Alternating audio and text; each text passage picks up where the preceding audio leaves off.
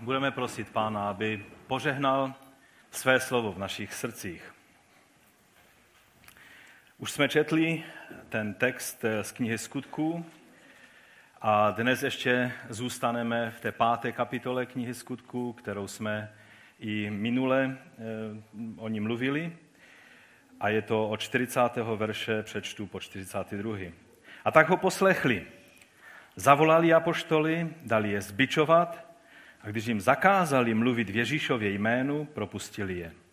A tak odešli z velerady s radostí, že se jim dostalo ctí snášet pohrdání pro jeho jméno.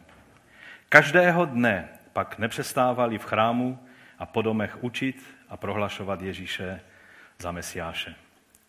Otče, my tě prosíme, aby si své slovo požehnal v nás, aby se stalo životem v nás, abychom mohli být proměňováni podle tvého slova. O to tě, Otče, prosíme ve jménu našeho Pána Ježíše Krista.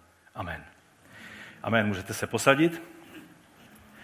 Dnes nejen, že jsme četli o potupě, kterou museli podstoupit eh, blízkovýchodní eh, křesťané té první generace, ale mezi námi už, eh, jak jsme měli možnost v té první části zhromáždění poznat, tak jsme dnes poctěni tím, že mezi námi jsou křesťané, kteří jsou přímými pokračovateli té první generace blízkovýchodních křesťanů, protože eh, nevím, jestli víte, ale do Iráku se evangelium dostalo hned v té první generaci křesťanů. A poštol Tomáš, eh, tradice nám říká, že eh, poslal čerstvě obráceného mladého žida, který šel do Mezopotámie, jmenoval se Tadeáš, a šel do Mezopotámie a hlásal eh, evangelium a mnozí lidé vydávali své životy Pánu Ježíši. A od té doby, od prvního století až po dnešní den, Mezopotámie byla naplněna mnohokrát velice, eh, velice eh, hodně evangeliem Kristovým. Samozřejmě ty časy se změnily. Když přišel islám, byla doba, kdy v Bagdádu eh, byl vyhlášen kalifát a vlastně tam odsud byla, eh, se roznášela vláda eh, celé islámské říše, která nebyla nesením pokoje, ale vlastně šířila se ohněm a mečem a to mělo samozřejmě dopad na to, v jaké situaci žili naši bratři a sestry v Mezopotámii, v Iráku a v těch okolních zemích. Víte,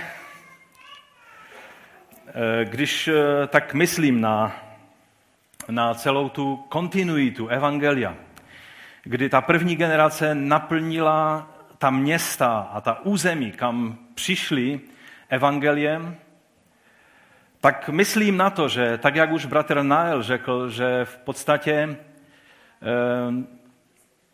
bohoslužby se nezastavily od toho prvního století v oblasti Mosulu, když mluvíme konkrétně o Mosulu, odkud oni pocházejí, tak se bohoslužby nezastavily po celé dva, téměř 2000 let až do roku 2014, kdy Daesh, neboli e, islámský stát, e, zrušil všechny křesťanské bohoslužby v Mosulu a v celé té oblasti.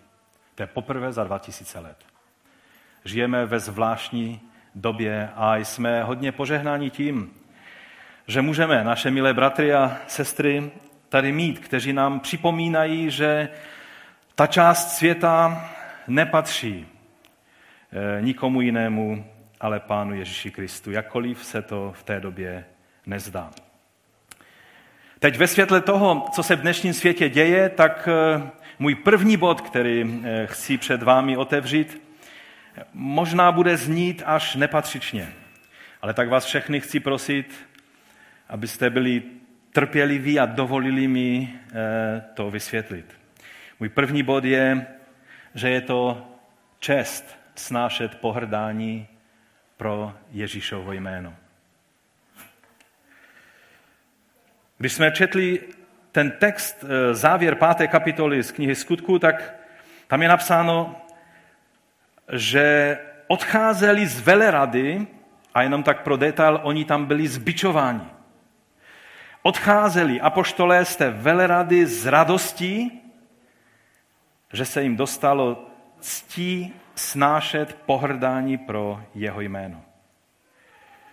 Český studijní překlad, že to jsem četl z Bible 21, to má, že se radovali proto, za to, že byli uznáni za hodné, aby byli potupeni pro jeho jméno. Já si uvědomí, jak to zní v uších našich milých bratří a sester z Iráku a také potom, co jsme slyšeli, co bratr Nael tady mluvil o té jejich situaci, jak to zní i v našich uších. Jak, jak se lze radovat z toho, že jsme tupeni. Tím vším, čím jste si prošli, co pak se to vůbec hodí mluvit o radosti z takového soužení?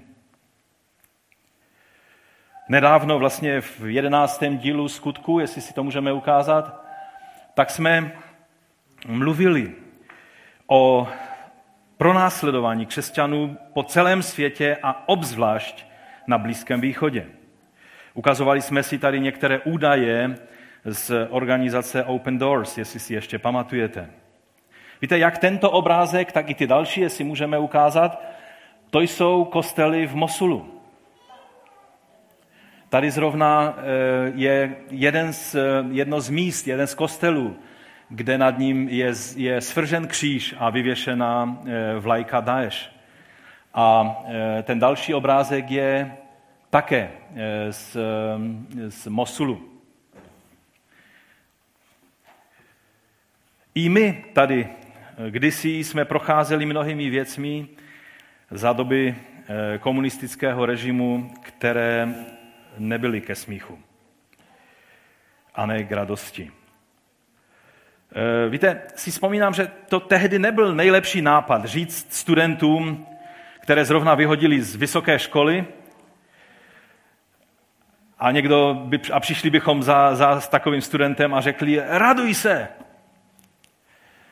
Nevím, co by, co by prožíval. A, a vím, že, že mnohdy mnohdy jsme prožívali různé chvíle, kdy se zdálo, že takto mnozí studenti, kteří vydali své životy pánu, skončí. Nebo jak si vzpomínám, jak našeho tátu, jinak včera bylo deset let přesně od chvíle, kdy odešel k pánu, a tak jsme na něho hodně mysleli.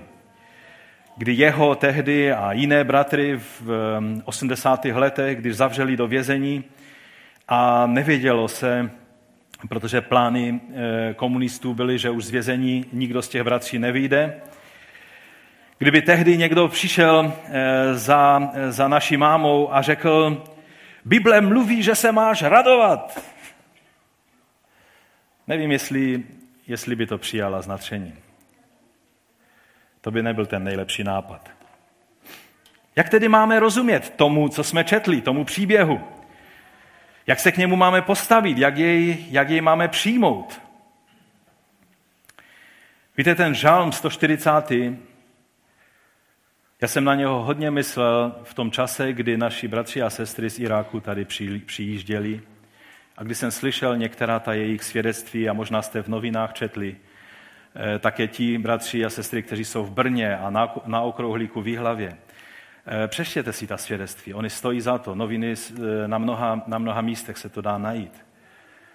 Eh, co všechno, čím vším museli procházet. A tak jsem myslel hodně na ten žalm, který vyjadřuje touhu Davida, aby ho ochránil, když musel utíkat před Saulem. Před Saulem, králem, který mu záviděl jeho vztah s Bohem i s lidmi. To je přesně stejný motor, který tehdy poháněl ten tvrdý odpor tehdejších vůdců v Izraeli i vůči apoštolům. A tak je to úplně stejné i s celým džihadismem, který proti křesťanům hoří po celém dnešním světě. Apoštole určitě znali tento žál a věděli, jak se hodí do jejich situace. Jak souzní to, co napsal David s tím, co prožívají oni. Touhu po boží ochraně, touhu po zastavení té, té zlovůle, která je vůči, vůči ním. A tak si představují ve, ve své mysli, jak oni si tento žálm recitovali. Když, když je vedli na bičování, když, když oni vlastně eh, čelili té potupě, tak možná si v srdci říkali tento žálm, zachraň mě, hospodine, od lidí zlých. Braň mě před těmi, kdo páchají násilí, před těmi, kdo v srdci vymýšlejí zlo. Možná to tam můžeme dát arabsky. Kdo každý den rozněcují boj, jako had bodlají svými jazyky, zmí jed skrývají pod svými rty a tak dále. Ale pak jim asi, pak si vzpomněli na to, co jim říkal Ježíš, když chodil s nimi po této zemi. Mnohokrát jim to říkával. A tehdy, já věřím, že k velkému šoku těch, kteří je bičovali a, a kteří, kteří měli za úkol je co nejvíce ponížit a potupit, tak se začali smát a radovat z toho, na co, na co si vzpomněli ve světle toho, co právě prožívali.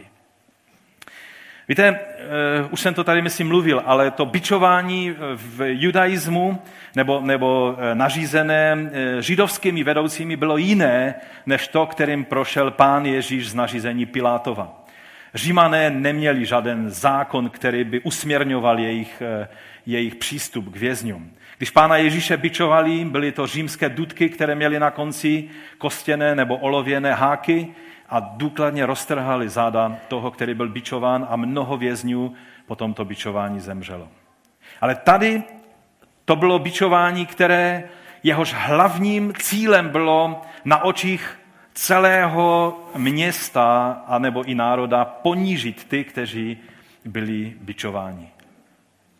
Bylo to omezeno, eh, protože zákon říkal, že nesmí být více jak 40 ran, tak oni eh, dávali 39, aby náhodou nepřekročili tento limit.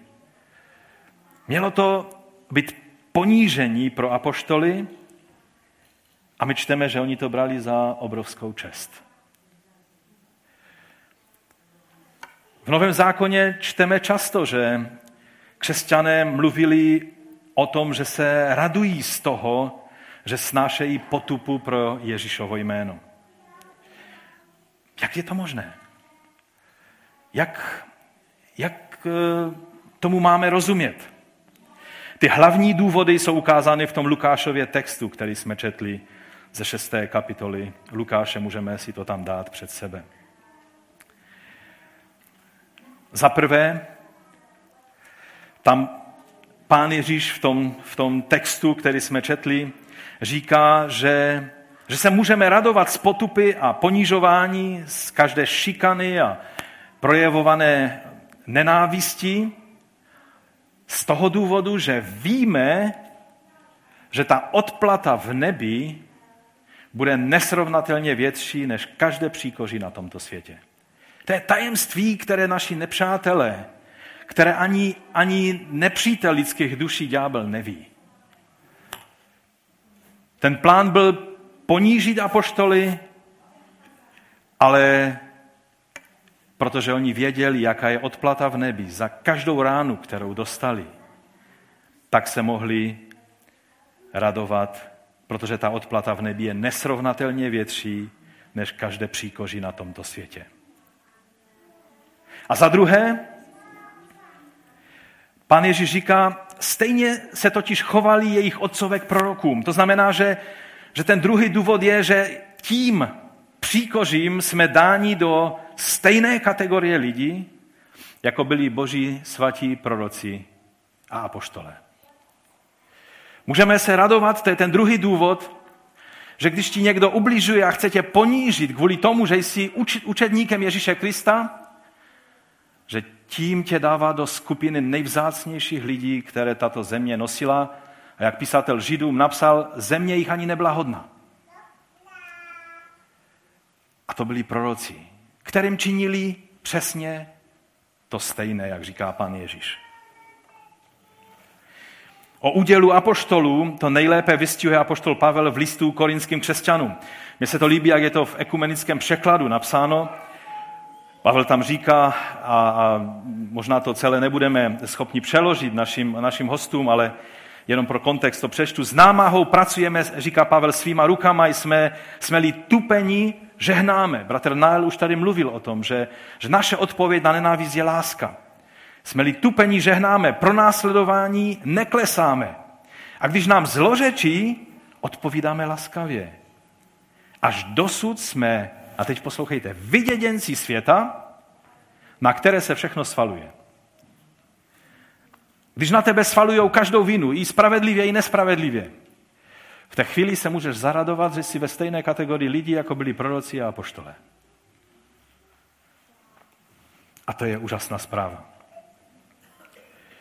Pak je ovšem tady ještě další důvod pro tu radost, kterou apoštole měli, a to je ovoce, které v nás soužení a utrpení působí.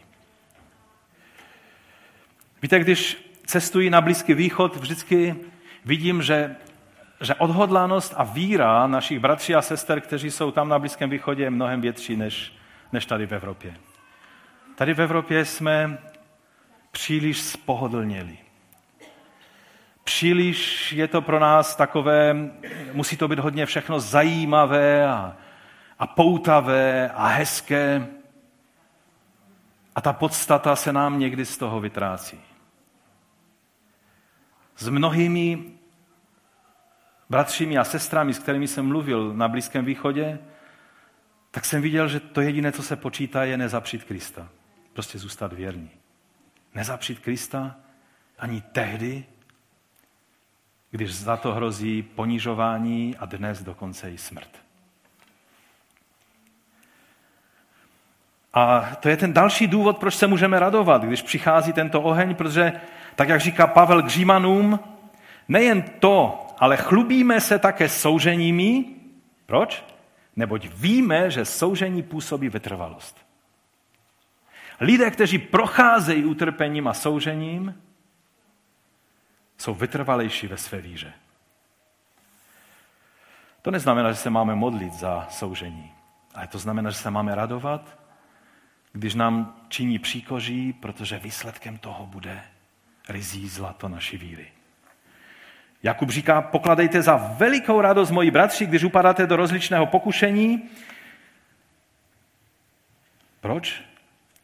Petr to vysvětluje v první kapitole svého prvního listu že naše víra, když projde ohněm zkoušky, pro následování, tak Petr ji přirovnává ke zlatu, které je očišťováno v ohni.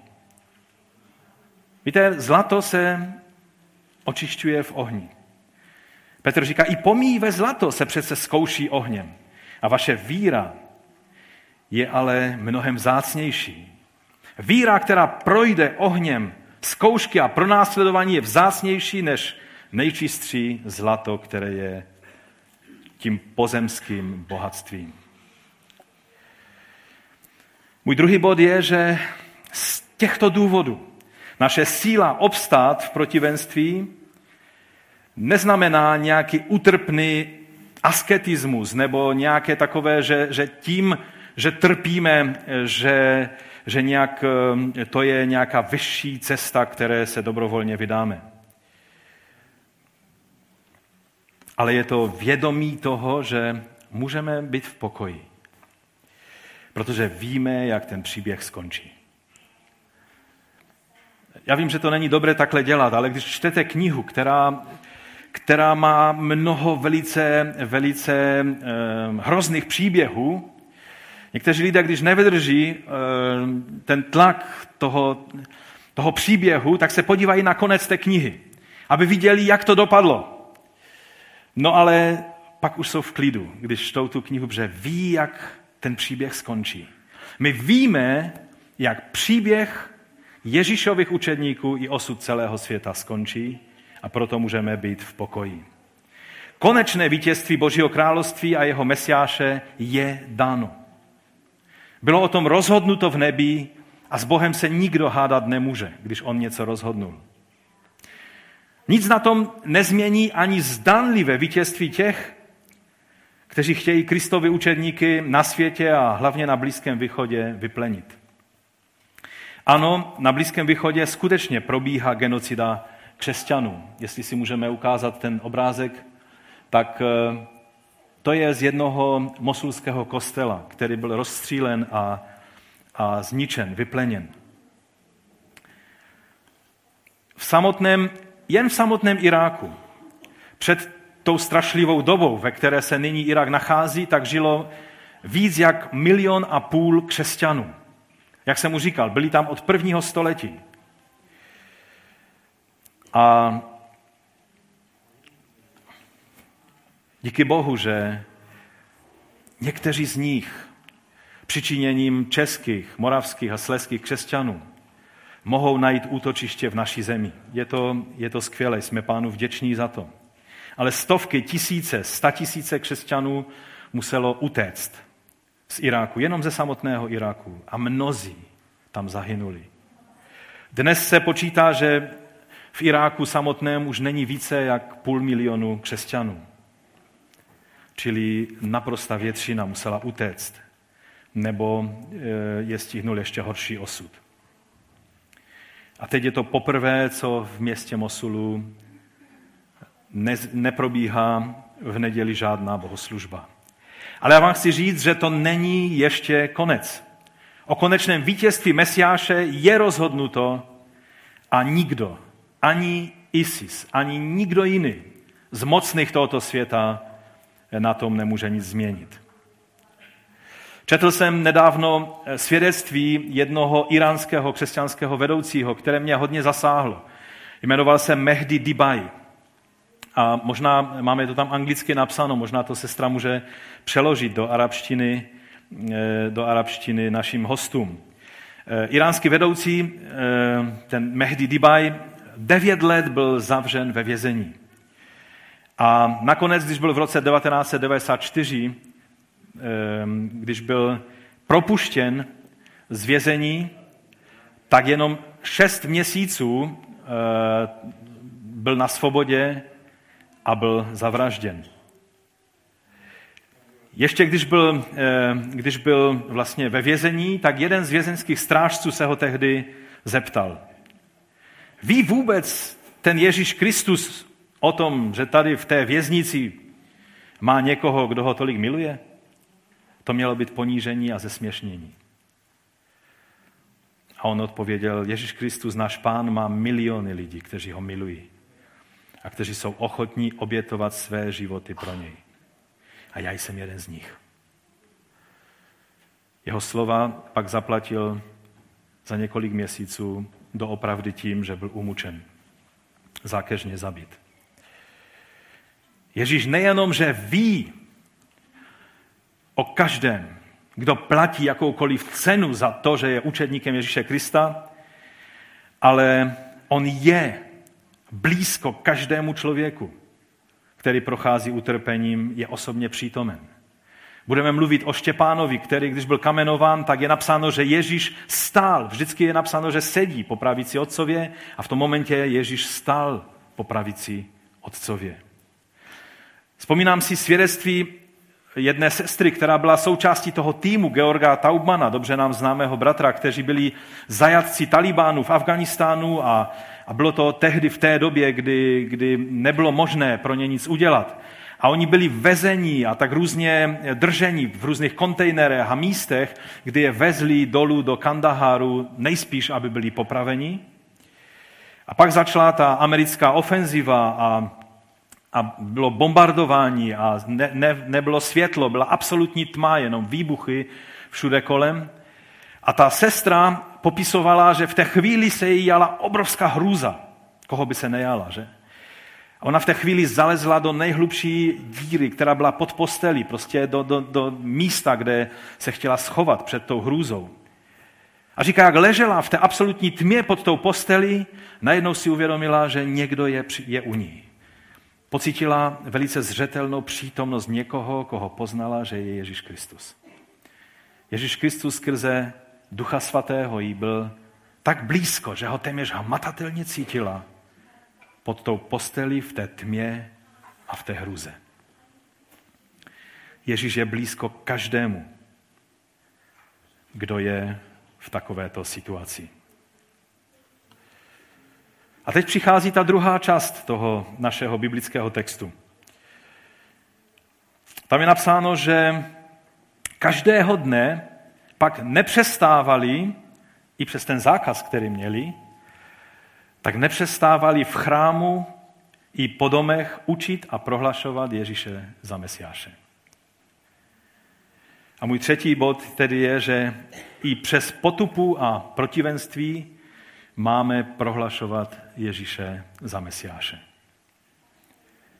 To je to hlavní, co nám Lukáš zdůrazňuje na závěr té páté kapitoly. My víme, proč nám to tento svět dělá. Že křesťané, i když většinou jsou to ti nejslušnější a nejpracovitější lidé, a já vím, každý mi řeknete příklad nějakého křesťana, který je opakem toho, co jsem teď řekl, ale nenechme se milit. Naprosta většina.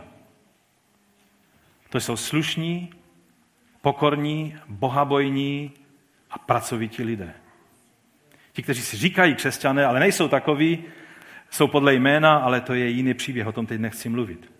Už římští císaři si všimli, že když chtějí mít věrné a dobré pracovníky na svém dvoře jako, jako služebníky, takže si mají přivést eh, křesťany. Dokonce to šlo až tak daleko, že i osobní ochranku chtěli mít z křesťanů, protože věděli, někteří císaři, protože věděli, že od nich nebudou, nemusí čekat nějakou zákeřnou věc. Dokonce kalif v Bagdadu, když byl ten bagdadský kalifát, odkud z Bagdádu tehdy se roz, roznášela vláda po celé islámské říši, tak kalif měl na svém dvoře hojně křesťanské sluhy a rádce a učence a také židovské. Protože věděl, že na ně se může spolehnout. Proč tedy to tak je? Pan Ježíš nám to vysvětluje v 15. kapitole Jána. Říká, to všechno vám učiní kvůli mému jménu. Ten problém je jméno Ježíše Krista. Proč? Pan Ježíš říká, protože neznají toho, který mě poslal. Neznají toho, který mě poslal. Lidé, ať jsou to ateisté, sekulární humanisté, ale ani muslimové, nebo, nebo třeba buddhisté, hinduisté, oni nepoznali toho, kdo Ježíše poslal. Nebeského Otce. Před muslimy ani nesmíte říct, že Bůh je Otec v nebesích, který poslal svého syna na tento svět. A to je ten důvod, proč s námi jako s křesťany takto nakládají. Protože nepoznali toho, kdo poslal Pána Ježíše, to znamená Otce v nebesích. A to byl důvod, proč apoštolé si uvědomovali, že je to nejdůležitější, co můžou učinit, je každý den, ať na veřejnosti v chrámu, což byl veřejný prostor, v Šalamounově sloupoví, anebo po domech, vyučovali o Ježíši, prohlašovali Ježíše, zvěstovali Ježíše jako mesiáše. Protože věděli, že lidé nepoznali Otce, protože neznají Ježíše a tudíž když budou hlásat evangelium Ježíše Krista, lidé poznají Boha a vzdají mu čest. A tuhle zprávu si nechtěli nechat pro sebe. Oni věděli, že Ježíš, než odešel z této země, to bylo to jediné, co si přál. Aby tuto zprávu nesli dál. Nechtěli si to nechat pro sebe. To, že Ježíš je Mesiáš. To je ta závažná věc. To je ta skvělá zpráva, která se k nám dostala, tady k nám v roce 800 něco, eh, v, v Iráku v roce, eh, v letech prvního století evangelium Ježíše Krista. Když skutečně chápeme, co se nám stalo tím, že jsme měli možnost své životy vložit do božích rukou skrze Ježíše Krista, tak si tu zprávu nenecháme pro sebe. Četl jsem úsměvný příběh o, o jednom čínském farmáři, zemědělci, který měl šedý zákal na očích a, a už téměř neviděl. A byla tam misijní stanice, kde byl odborník lékař, křesťanský lékař, který i v té komunistické Číně tak nějakým způsobem fungoval a pomáhal lidem tím, že, že, je, že jim eh, operoval šedý zákal.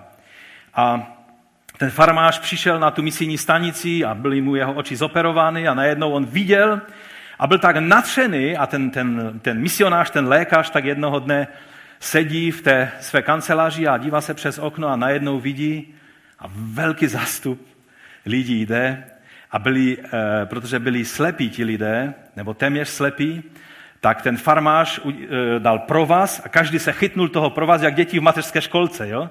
Každý se chytnul toho provazu a on šel vepředu a celou tu skupinu těch lidí, kteří měli šedý zákal a nějaké jiné problémy s očima, tak vedl na tu misijní stanici, protože on si to nechtěl nechat jenom pro sebe.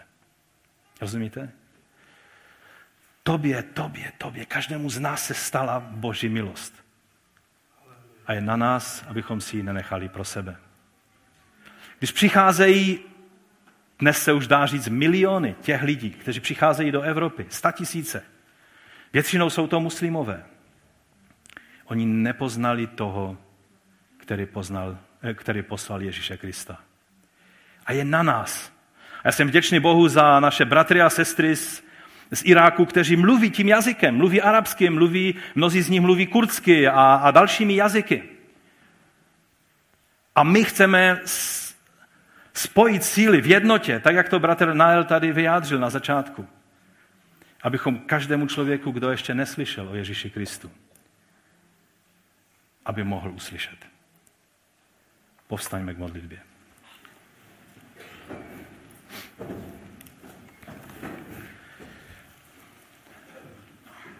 Pokud chceš být tím nástrojem, pokud si uvědomuješ, že je radost být tupen, protože víš, proč se to děje a že tvoje odměna v nebi je veliká a že jsi v dobré skupině lidí. Ale že to bereš jako závazek, aby si o tomto svědectví, aby si to nenechal pro sebe, ale abychom byli věrnými svědky každému, kdo to potřebuje, tak můžeš pozvednout svoji ruku a říct, pane, jsem tady a chci se ti odevzdat k dispozici. Učiň i země svědka, který bude nést evangelium, aby ti lidé, kteří tě zatím ještě nepoznali jako nebeského Otce a Pána Ježíše Krista, aby tě mohli poznat. Pane, my tě za to prosíme.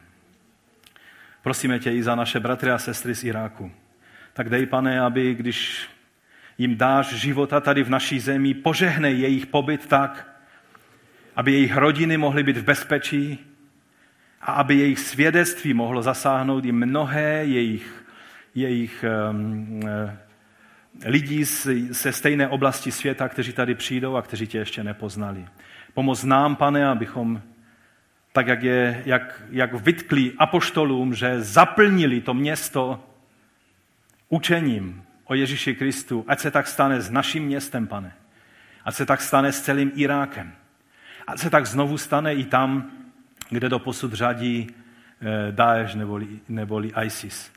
My tě prosíme, pane, aby ty si způsobil, že ta města budou znovu navštívena tvým duchem svatým a ta zpráva o tobě, že v tobě je spasení, se bude roznášet do každého kouta. Tak se ti vydáváme, pane, a děkujeme ti za to a klademe se do tvých rukou. Ve jménu našeho Pána Ježíše Krista. Amen. Ať vás Bůh požehná, když budeme vkládat své životy do jeho rukou. A tak na závěr bych, eh, eh, na závěr toho našeho zhromáždění, bych tak chtěl vyslovit to starobilé požehnání, Áronovo požehnání. Aby každý jeden z nás, aby tak jak, jak Bůh řekl Áronovi, aby vložil hospodinovo jméno na syny a dcery Izraelovi a to platí pro tebe i pro mě. Jsme součástí Božího lidu. Tak chci i tímto způsobem vložit to jméno, které apoštole s takovou houřevnatostí a neohrožeností nesli, že zaplnili tam je, tam je v tom, myslím, 28. verši, že oni zaplnili, to jim, to jim bylo dáno jako výčitka. Vy jste zaplnili celé to město, celý Jeruzalém ehm, tím eh, učením o Ježíši Kristu. A tak na závěr, ať ti hospodin žehná a chrání tě. Ať nad tebou hospodin rozjasní svou tvář a je ti milostiv. Ať k tobě hospodin pozvedne svou tvář a zahrne tě pokojem. Tím jeho pokojem, který pochází od jeho trůnu. My ti za to, pane, děkujeme a chválíme tvé jméno. Amen.